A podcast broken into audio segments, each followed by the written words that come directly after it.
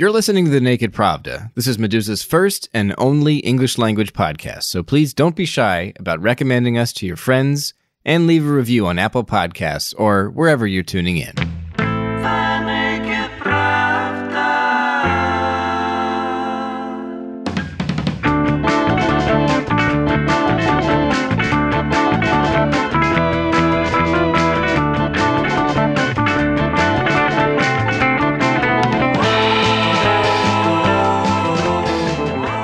Welcome to the Naked Pravda, folks. It's Friday, May 8th, and I am your host, Kevin Rothrock, the managing editor of Meduza's English Language Edition. And this is the show where we take a broader look at some of the issues highlighted in Meduza's own reporting. On today's episode, we'll sit down with Roman Badanin, the founder and editor in chief of Proekt, or Project, which is a Russian investigative journalism project launched in 2018 that more people should know about. Badanin has previously held top editorial positions at many of Russia's best respected independent news outlets, including Forbes Russia, RBC, and TV Rain. Just before he got Proekt off the ground two years ago, he was also an international fellow at Stanford University. So, yes, Mr. Badanin is an impressive guy, but the reason we're talking to him now has to do with the latest winners of one of journalism's most coveted awards, the Pulitzer Prize for International Reporting. I need to interrupt my own monologue, my own opening monologue here, to warn you that throughout this podcast episode, I'm going to mispronounce Pulitzer because it's the Pulitzer Prize. It's not the Pulitzer Prize, even though the way the word is spelled, this should be pew, pew, pure, pure, the pure prize. It's not the per prize, but I messed it up. It's already recorded. It looks like Pulitzer, but it's pronounced Pulitzer. That's just a word of warning for you folks. Saddle up for the Pulitzer uh, episode, but it should be Pulitzer. Four days ago, the prize board did what it's done many times before and awarded this prize to the staff at the New York Times, bestowing this year's honor for, and I'm quoting here, a set of enthralling stories reported at great risk exposing the predations of Vladimir Putin's regime. The winning work includes six articles and two videos that cover the activities of Putin connected Russian figures in wars in Libya and Syria, elections in Madagascar and the Central African Republic, and murders in Bulgaria and Ukraine. As you can imagine, the Russian authorities didn't exactly welcome this prize selection. Just three years ago, in the wake of Donald Trump's surprising presidential election, the New York Times won this same award for agenda setting reporting on Vladimir Putin's efforts to project Russia's power abroad revealing techniques that included assassination, online harassment, and the planting of incriminating evidence on opponents. This week, after the latest Pulitzer was announced, Russia's embassy in the United States wrote on social media We consider this series of articles by the New York Times about Russia as an excellent collection of undiluted Russophobic fabrications that can be studied as a guide for creating false facts. Big whoop. I know. It's hardly shocking to hear that Moscow objects to an American organization celebrating American reporting about Vladimir Putin's bad deeds and predations. But the criticism of this year's award winning journalism doesn't end at the Russian embassy. And here we come back to Roman Badanin, who says his news outlet, Proekt, broke the story at the heart of at least one of the winning works that earned the New York Times its latest international reporting Pulitzer an article by Michael Schwirtz, released in November 2019, titled How Russia Meddles Abroad for Profit Cash, Trolls, and a Cult Leader, which appeared eight months after Proekt's Master and Chef How Yevgeny Prigozhin Led the Russian Offensive in Africa, and repeats many of the same findings. Both reports chronicle the same events Madagascar's 2018 presidential election and Russians' role in the campaign, and both articles also describe many of the same circumstances and characters, like the Russian political strategist whose support shifted during the race, and even the nickname they gave the incumbent president, who ended up losing his reelection bid by a landslide. The report about Madagascar from November 2019 repeats all the main and even secondary conclusions from our reporting about Madagascar and Africa generally between March and April last year, Badanin told Meduza. He clarifies, however, that he is not accusing the journalists at the New York Times of plagiarism. It's totally not a question of plagiarism. It's the question of, I would say, policy of hyperlinks and quotations, which is used in the New York Times newsroom. That's Roman Badanin. He says he's really only interested in getting a little recognition for his team of journalists who broke a story in March 2019 that the New York Times then covered as an exclusive in November of that year. Badanin acknowledges that the New York Times did its own fieldwork and its own reporting for this story, but he questions the editorial decision not to acknowledge Proekt's earlier work. For me, he told Meduza, the main issue is something else. Nowhere in this story did they acknowledge that we'd already reported on this topic. Either they were unaware of our work, which would be a professional issue, or they didn't want to devalue their own work with links to some small media outlet in Russia, in which case this is an ethical problem. In my world, this fact deserves to be marked, at least hyperlinked. That's my position. You know, I'm a journalist with almost 20 years of experience. Uh, reading the story of reading Michael's story on Madagascar, I saw that he made this road by himself. I mean, he met with the sources, he traveled to Madagascar, he found some documents on behalf of the Dossier Center, but anyway, he did this job.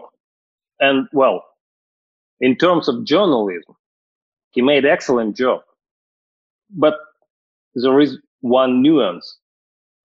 He didn't credit the people who did the same, almost the same months before him. Can you explain, like when Proekt, when you were involved in putting out this this report on Prigozhin's activities in Africa and Madagascar specifically, what kind of research or field work was necessary to put together that? Because you know, as you said, the New York Times they they put a reporter on the ground. They did their own work. What exactly went into producing your article? Can you explain a little bit about the the process that was involved there? I guess we did almost the same, except travel to Madagascar because, well, in terms of Russian media, it's too expensive. And at that moment, it was not, it didn't look like something necessary because we found all the Prigozhin operatives who worked there, we found them in Russia and talked to them. So this story started, I don't remember exactly. Uh, Michael, for example, remembers when when he started his excavations. I don't remember the particular date when we started this story. Like it was three months before publication day, maybe. Uh, it was last winter. At that moment, I met with the close source of us in St. Petersburg, and he told me a very funny phrase.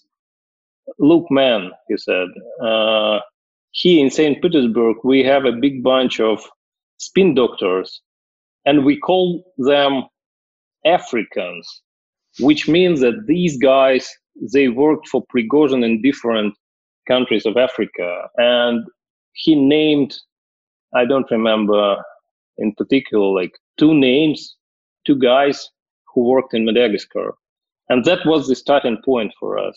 Starting from this moment, we like then we first what we did we searched through their social media accounts and found a lot of interesting things because well i don't know the what was the reason behind that maybe it's all because of their stupidity but some of them openly posted some reports from Africa in the social media. And starting with that, we found a lot of facts about their presence in Madagascar. One of the, the things that struck me is the differences between Proekt's report and the New York Times report is that the, the, the tone seemed to be very different. Now they both catalog the the kind of the business um, objectives and a lot of the sort of incompetence of the actual spin doctors or strategists that were that were sent to Madagascar. But the the tone of the New York Times reporting, at least if, it's certainly the the way it's the the subject is introduced, it sounds a lot more sinister. And the, the the Pulitzer the Pulitzer Prize itself was awarded for what they said was a, a, set of enthralling stories reported at great risk, exposing the predations of the of Vladimir Putin's regime. When you read your your story, your report, it, it doesn't i mean predations is, sounds like too strong a word to describe what's happening. It sounds uh, admittedly the new york times story does go into the kind of corruption involved that that made these efforts largely ineffective. But your story really gets at how these guys didn't know what they were doing at all and they were basically just going through the motions to get a paycheck.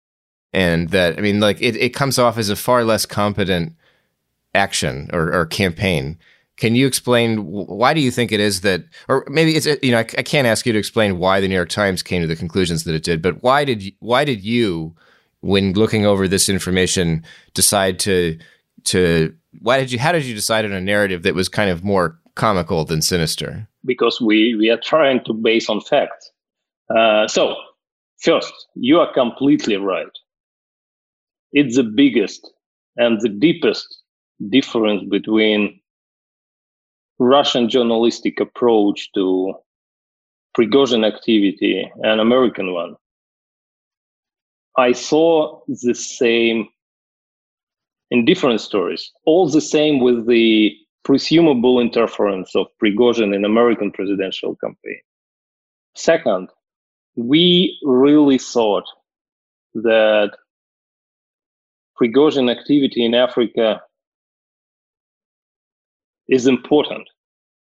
But based on facts, we can see that in many cases, it looks like like fictional campaign, I would say, because all the operatives who were hired by Prigozhin, or maybe not all of them, but a big majority of them, they're non-professional in terms of African political reality and in terms of American political reality as well in other cases.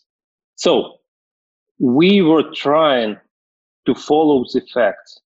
If we established that the guy who was the main person responsible for political consultancy in Madagascar previously worked in, uh, I don't remember now, uh, in Donetsk as a small spin doctor there, we cannot say that his role in Madagascar was vital, was important.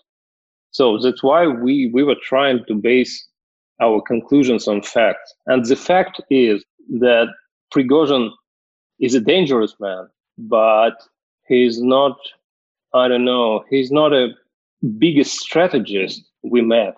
Do you think he's more dangerous to non Russians or to Russians? Of course, to Russians. Because that's, I think, that's that's an irony that a lot that's lost on a lot of Americans. That Prigozhin is a very politically active person around the world and at home, but when it comes to where he's actually dangerous to people, it's probably inside Russia more than anywhere. The people, the people that he's had intimidated or even killed, maybe you know. You know, we have we have one fact we need to remember. Prigozhin is a guy who has his own 10 million people city, St. Petersburg. He can do there whatever he wants. That's the truth. Just imagine his, well, his, I don't know, let's say, his power. Michael Schwirtz, the author of the New York Times award winning Madagascar report, which is, of course, remarkably well reported, from on the ground no less, and every bit well written as you'd expect, well, Michael declined to appear on this podcast, but he did respond directly on Twitter to Badanin and several other Russian journalists who have complained about the absence of references to their work in the New York Times reporting. Tweeting in Russian, Schwirtz said he's never once used information published by Proekt or any other outlet without mentioning them or linking to them. He says he started researching Madagascar's presidential elections in January 2019 when he first learned about the local role of Russian political strategists from documents provided by an investigative outlet called the Dossier Center. A New York Times spokesperson told Meduza roughly the same thing over email. Since we don't have a living, breathing guest to represent the New York Times, my new news editor at Meduza, Eilish Hart, will read aloud the newspaper's response to Meduza as it pertains to the Madagascar reporting. Eilish speaks French too, so her reading spares you my murdered pronunciation of the name of a French newspaper that appears in this text. Take it away, Eilish. The New York Times clearly and openly cited numerous sources, including competitors, in its coverage. The Times began reporting on Russian activities in Madagascar in January 2019 when Michael Schwirtz was given documents by the Dossier Center, the London based organization credited in the Times article. As explained in the Times article, the Dossier Center provided Michael with the names of Russian operatives working in Madagascar and copies of internal communications by Prigozhin operatives discussing their plans in Madagascar. As explained in the Times article, the Dossier Center said the information had been obtained directly from moles working within Mr. Prigozhin's organization. Michael used this information as a launching pad for reporting on the ground in Madagascar and elsewhere around the world. He spent months independently confirming the information provided by the Dossier Center through interviews with political operatives, government officials, and political candidates in Madagascar. Michael and his reporting partner in Madagascar, Gaëlle Borgia, also spent many months to expand the reporting beyond the materials provided by the Dossier Center to piece together the Russian operatives' actions in Madagascar and figure out how the effort was linked to Vladimir Putin himself. Project Media's report was published months after Michael had begun reporting on the subject. He did not use any material published by Project Media. It's worth noting that other news outlets, including the BBC, had also written about the presence of Russian operatives in Madagascar, and the Times story cited a publication in Madagascar, La Gazette de la Grande Île, which had documented some of the Russian actions in the country months before the Project Media report. The Times story also quoted a newspaper publisher who had worked with the Russians. Now, as I mentioned at the outset of today's show, this isn't the first time Russian investigative journalists have taken issue with the New York Times prize winning reporting on Russia. Three years ago, the New York Times also won the Pulitzer Prize for international reporting. Like today, the Times faced allegations from the Russian media. In this case, Meduza, it so happens, that Russian investigative journalists first broke the stories that later attracted American reporters' attention. One of the winning works from 2016, written by New York Times Moscow correspondent Andrew Kramer, and titled How Russia Recruited Elite Hackers for Its Cyber War, largely repeated the content found in two articles written earlier by Meduza special correspondent Daniil Turovsky. The Times cited one of these stories in its text. As they do now, spokespeople for the New York Times argued then that the newspaper's award winning work was the result of original reporting, stating that citations were made where necessary.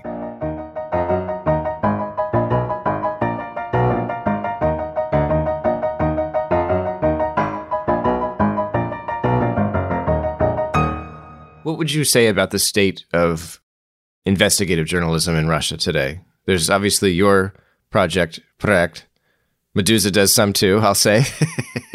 uh, what what are some other outlets that that you would say are, are doing good work, and how how does it compare to work, for instance, in the United States? Because a lot of the people listening to this are going to be American. They might, for the very first time, be hearing that there are investigative journalists in Russia.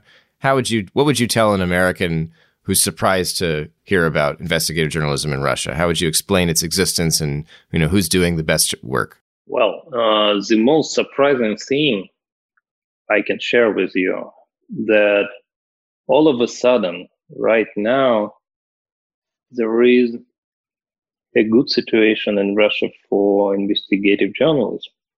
All of a sudden, again, I call it new samizdat. Of course, you know what samizdat is.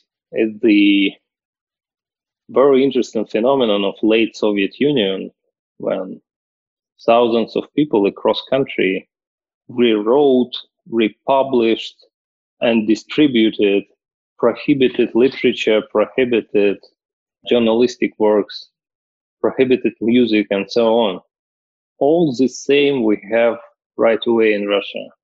What I mean, look, a few years ago, there were a lot of big media organizations in Russia.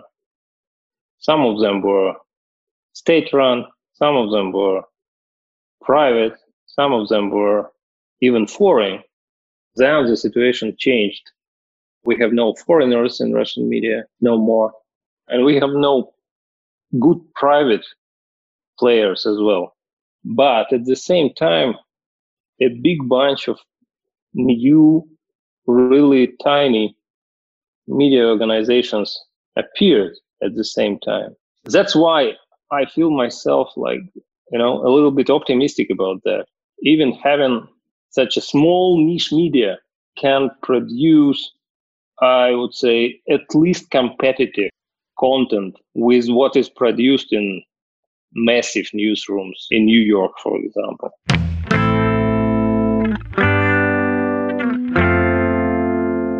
You've been listening to The Naked Pravda, a podcast that highlights how Meduza's top reporting intersects with the wider research and expertise that exists about Russia.